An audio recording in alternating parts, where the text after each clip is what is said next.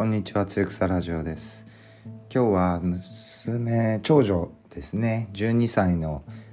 女の子なんですけど、あの僕と同じ小学校に、えー、通っていて、えー、今日卒業式だったので行ってきました。あのー、昨日はですね、あの概念くんの外来の紹介をしたんですけど、ちょうどその後夜に概念くんがつゆくさ委員に来てくれて、またあのラジオを撮りました。お茶会ラジオのだいにかいですね。あの概念くんが出てくれていろいろ話したんですけど、まあ診察終わってしちじぐらいから収録し始めて、まあいろいろワイワイ雑談もしながら撮ってたんで、終わったのがじゅうじ過ぎぐらいだったんですけど、あの今日が卒業式があったので、まあできれば帰りたいなと思ってあのやってたんですけど、終わってからすぐにあの成田に帰んなきゃいけなくて、その終電に乗るのにじゅっぷんぐらいしか余裕がなくて、なんか打ち上げができなくなっちゃって、で打ち上げやっぱやりたいねっていうことで、あの結局僕は、えー、終電を諦めてですね、で明日朝帰るなんていうふうに言って、でまあ、娘の結婚式は出た方がいいよとかってみんなに言われて、あのいや出るよとかって言ってたんですけど、その時に概念くんがいや伊達くん深層心理では出ないっていう方に行ってる気がするなって言われたんですよね。であの僕出ないとかそういう風に言われると、出ろって言われると出たくなくなるんですけど、 出ろ、出ないって言われるとあの意地でも出てやろうと思うタイプなので、結局その概念くんが出ないって言われたからこそ、僕は朝あのごじまえに起きてですね、始発であの帰ることができたんですね。まあある意味名医だなと思ってね、あの僕のその性質を知ってか知らないでか、まあ感覚的なものなのかもしれないけど、そういうふうにあの精神科医にで出ないって言われるとね、ちょっとあのドキッとしますよね。まあそれもあってあの頑張って始発に乗って、えー、家をあの家族が出るさんじゅっぷんまえぐらいにあの成田の自宅に着いて、シャワーを浴びてすぐ出て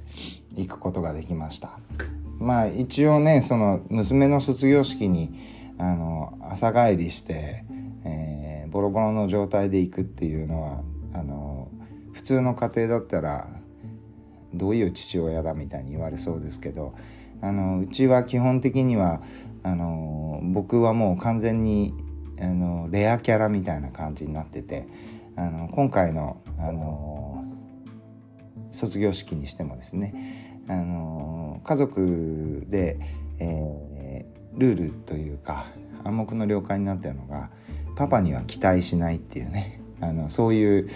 あの流れがこのじゅうにねんかんでだいぶ出てきてですね、まあ家にあの成田の家にいることも月の半分もないので、あの基本的にはあの家族は僕には何も期待してないんですね。でそれが平和の、あの法則だとあの僕だけでなく家族全員も思ってまして、だから卒業式も僕自身はまあもともと出る予定ではいたんですけど、あの一応僕は出ないっていう前提であの進めてもらうようにしてたんですね。だからあの今日、えーと、結局朝あのしちじはん頃に家に着いたんですけど、あのまあ拍手喝采ですよね。あのむしろあのえ来たのみたいな感じであのみんなにこうあの出迎えられて、あの楽しい気分で家を出てったんですね。であの僕は、まあ、昔からこうあのそういう卒業式とか入学式とか始業式とか終業式とかね、あのそういうずっとこう座って当たり前の言葉を聞いて、あのずっと耐え忍ぶっていうのはあの経験上辛い思い出の方がすごく多いので、あのそういう式とかはあんまりちょっとこう出るの苦手だなと思ってたんですけど、あの今日も、えー、会場に行ったらなんかその雰囲気を思い出してですね、ああこういうの辛かったなみたいな感じであの出席を し, してました。でもまあ あ, のあんまり寝てなかったのでちょっと意識も朦朧としてて、あのちょっとこうほわほわした気分で臨んだんですけど、でまあ、あの結構周りのねお母さんとかもあのもう泣く用意してるみたいな感じの雰囲気もあって、あの僕の娘なんかもあのすごく小学校がた楽しかったので泣いちゃうなんて言ってて、まあ、あのそういう泣いちゃう場所とかにね行ってあの泣くっていうのもなんか僕はちょっと抵抗があるななんて思いながらいつもいたんですね。で卒業式がいざ始まってですね、やっぱりなんかこうちょっとあのちっちゃかった娘がね小学校卒業、しかも、えー、僕と同じ小学校なんですね。娘はよんじゅうごかいせい、えっとよんじゅうごねん、えー、ごじゅうねんめの、えー、小学校なんですね。成田にある唯一の私立の小学校で小中高とあの一貫教育で、あの成田さんが授業料とか半分出してくれてるようなところであの私立としてはそんな高くないんですけど、でそういうところにあの行って娘がこう入ってくる時にあの入学式のこととかをちょっと思い出してたんですね。でその小学校はあの入学試験があって、で私立の小学校なんで僕のその小学校の頃の担任の先生が、あのー、学校の校長先生だったりして、でその先生とは僕はもう小学校の頃すごい戦ってたような先生で、あのその先生も僕をこう地図帳の、あの角のところで叩いて、それを誰かあのそれを見た僕の友達同級生の親の人がなんか先生にあのそれはちょっとひどいんじゃないかみたいなこと言ってあの謝りに来てもらったことがあるっていう、まああんま記憶ないんですけどね。で逆に僕は仕返しじゃないですけど、その先生がトイレ行ってる時に水かけたりしたこともあったんで、あのー、まあやっぱり僕のことちょっと覚えてると娘の受験結果に影響が出るなと思って、入学式、しかも下の子もそこの学校に今行けてるんですけど、とにかくその受験に際して僕の子供だっていうことが あの、あんまりバレたり、僕の記憶が先生の中に強く蘇ったりするとあのいいことないんで、すごいこうあの存在感を消してですね、あの受験し、して受かって嬉しかったのを覚えてるんですよね。で、まあそんなあの今はちょうど僕の音楽の先生があのあれですね、えー、校長先生になっていて、すごく綺麗な先生なんですけど、あの今も美しいまんまであの校長先生になって生徒からも人気の生徒なんですよね。で、まあそんなことを思い出しながらこう式が始まったんですけど、一番最初にあの仏教のね、あの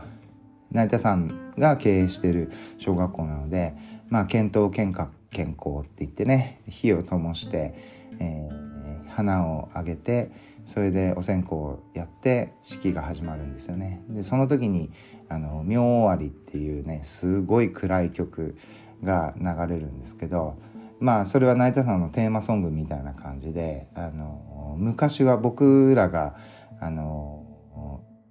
通ってた頃っていうのは男の人 の, あの合唱でですね、すごい低い声で「あの明王あり」って不動明王がありっていう「明王あり」っていうあのすごい暗い歌なんですけど、それが、えー、にじゅうねんさんじゅうねんの時を経て女性の合唱に変わったりして、あのすごくいい曲に聞こえたりしたんですけど、でそれのこうピアノだけ の, あのバージョンであの卒業式が始まったんですけど、そのピアノの和音とかがですね妙に美しくてですね、であのそれをこう眠いのもあってほわほわしたような状態で聴いてたらですね、なんかその音楽がすごく心に染みてですね、まさかあの開始早々僕涙が出てきてしまって、あの結構感動的なあの卒業式だったんですよね。であの来賓挨拶とかそういうのあって、そういうのを聞いてると、ああこういう話本当学生時代つまんなかったなって、まあ今もそんなに面白かったわけではないんですけど、まあいい話もあったんですけどね、大体はまあ な, あのなんとかさんありがとうございますみたいな、そういうあの社交辞令が中心だったので、あのあなんかあこれだったな嫌だったのなって思いながらあの聞いてたんですけど、でもやっぱりその歌を歌うっていうのですね、あのー、学生の頃はね、小学校の頃はそういう歌とかっていうのもあんまり歌わされる歌は好きじゃなかったんですけど、あの自分の子供とかねがその卒業式にその僕が歌ってた同じ歌をあの熱唱して歌ってたりして、で僕ももうどんどん時間が経つにつれて意識は朦朧としてたんでね、寝るかどうかの瀬戸際みたいなところで、あのそういう音楽がもう無防備な僕の心にすごく突き刺さってですね、あの結構じゃんじゃん涙が出て、あのやっぱり卒業式とか言葉っていうよりあの歌を歌うとか音楽がこう流れるっていうのはあのすごくまた小学校の頃は分からなかった力というかね、そういう感じがあって、とても心に染みたあの卒業式でした、ね、概念くんがもしあの時伊達くん行けないと思うよって言わなかったらあの僕は行かなかった行けなかったかもしれないですけど、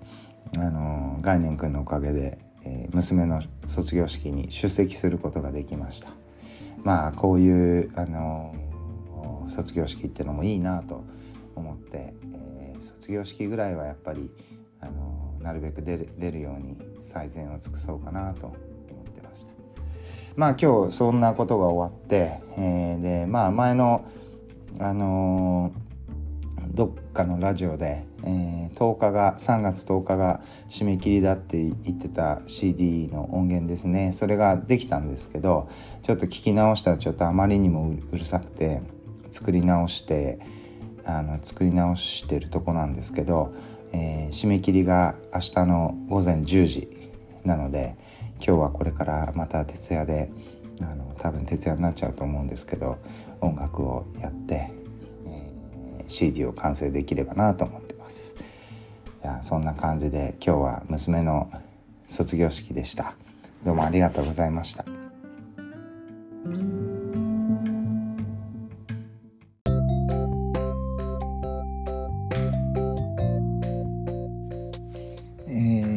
いつもですね、音楽とかあのそういう創作をしている時に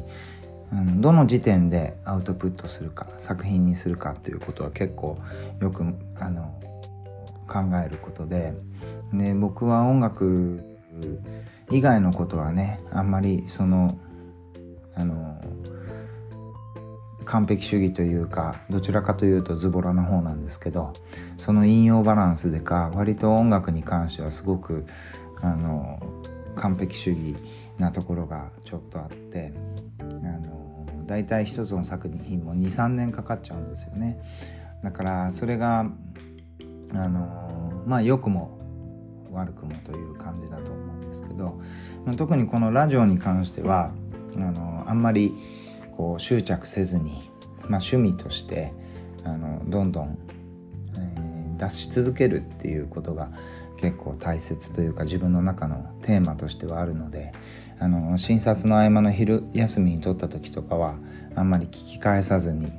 あの後悔するって言ってその後聞くこともないんですけど、あの今日は久しぶりにちょっと長くなっちゃったからちょっと聞き返そうかなと思って収録を聞き直してみたら、あの娘の卒業式なのに娘の結婚式って言ってる場所がありました。でこれはあのフロイトっていうねあの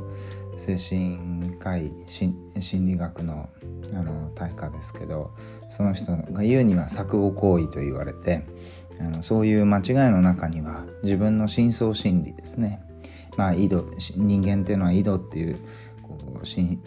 層心理を、えー、スーパーエゴっていう社会的なあの自我があって、そのバランスをエゴっていう自我がこうコントロールしてるっていうふうに、まあ大まかにはあの考えるんですけど、それのまあ井戸の部分で自分の本能的な部分でなんかあの娘が卒業するっていうことはなんか結婚するみたいなあのそういう感覚があったのかなと思って今振り返ってるんですけど、あのまあ結婚みたいなもんですよね。結婚っていうと変ですけど、あのやっぱり子どもたちの、あの登校拒否とかあるいは反抗期みたいな診察をあの通訳サインでもよくするんですけど、女の子っていうのはじゅっさいからじゅういっさいぐらいですね、その時期にあのすごく大きな変化を遂げます。でその時に、まあ、いわゆるあの自我がすごく芽生えてきて、あの学校でのトラブルも多くなるし、あの登校拒否なんかもあの多くなりますね。まあそれは精神的な部分とあのでもう身体的な部分でもですね、二次成長が始まってあの大きな変化をあの起こす時なんですよね。で男の子はやっぱじゅうさん、よんさいが多いですね。朝起きられないとかそういう感じに体の変化になってったりしてあの学校行けない子とかいて、まあ、それを漢方治療したりするんですけどね。でそういうその、えー、女の子でうちの子もあのじゅういっさいぐらいじゅっさいかじゅういっさいかちょっと忘れましたけど、あの百人一首を覚えなきゃいけないっていう期間があって、それがすごい覚えるのが苦痛でしょうがなくて、あのそれですごく発狂してたのを思い出しましたけど、うん、やっぱり女の子はじゅっさいじゅういっさい超えてくるとあのだいぶ、えー、親の手を離れたなという感じがします。で、まあ結婚っていうことについて言うとね、まあ一夫一妻制って今あのすごく当たり前になってますけど、多分この歴史ってひゃくねんちょっとぐらいしかなくて、で例えば日本なんてのは平安時代っていうのはね、あの通い婚だったわけですよね。男性が通って、えー、女性があの家庭にいるままあの出産して子供を育てるで、まあ、もっと遡って言うと原始時代なんていうのは一人の女性がまあじゅうよんさいぐらいじゅうに、さんさいぐらいから出産を始めるあの時代だったと思うんですけど、それで平均大体じゅうににんの旦那さんがいたと。でまあ そ, その子供の概念もだいぶ違って、あの誰の子供とかっていうことじゃなく、あのその村でにいる子供として、まあ、みんなで育てたっていうようなことをねあの読んだことがありますけど、あの今生きてると一夫一妻制っていうのがあの当たり前のように感じて、僕もあのそういうことを知る前までは全然それに違和感を覚えてなかったわけですけど、でそういうのを大人になって知ると、その世の中っていうのは本当に何が正しいんだかよく分かんないなと思うんですよね。まあ一夫一妻制なんていうのは生物学的にか考えればすごくあの不自然なあの法律というかね、あの決まりなわけですけど、それを世界中の人が割と、えー何も違和感を覚えずに受け入れている社会があるっていうのは不思議だなと思うんですね。で今日もあのマスクがねあの卒業生は解禁になるっつって卒業生だけ外してました。で本当にね、マスクなんてのはね、もう よん、ごねんまえにあのの世界ではあのそれは、まあ、してる方があの変だっていう、まあ、いうぐらいのね、あの世界の中ではすごくアジア人はそう言って笑われてたわけですけど、今はそうですね、まあ僕ですらあの今解禁になってあのコンビニにあのマスクしないで、まあ別に喋るわけじゃないので、一人であの話してあの入ってった時とかね、あとはあの僕は割とセルフレジをよく使うので、あのマスクは本当必要ないなと思ってたんですけど、やっぱりあのいわゆるコロ、コロナ禍の頃ですね、あの別に僕はマスクをして誰にどう思われるとかはそんなに気にしない方なんですけど、あのやっぱり自分がマスクをしてないことによって誰かを攻撃することになったら嫌だなと、誰か傷つけたりね、精神的に、だからそういうのが嫌で、まあマスクをする時もあったんですけどね。でもまあ最近はもうさすがにあのそこは、まあ、気にしなくていいかなと思って別にマスクをしてないんでですよね。で、まあそういう世の中を見てると本当にあの何が正しくて何が間違いだっていうのが本当に驚くほどあっという間にあの変わってしまう世界だなっていうのを最近はよく痛感してます。で、まああの娘の卒業式を結婚式で言い間違えたあたりで、なんかそんなあの世の中があっという間に変わってるんだなっていうのをあの実感した一日でした、えー、今日はこれからちょっとまた音楽に集中します。あのご清聴ありがとうございました。おやすみなさい。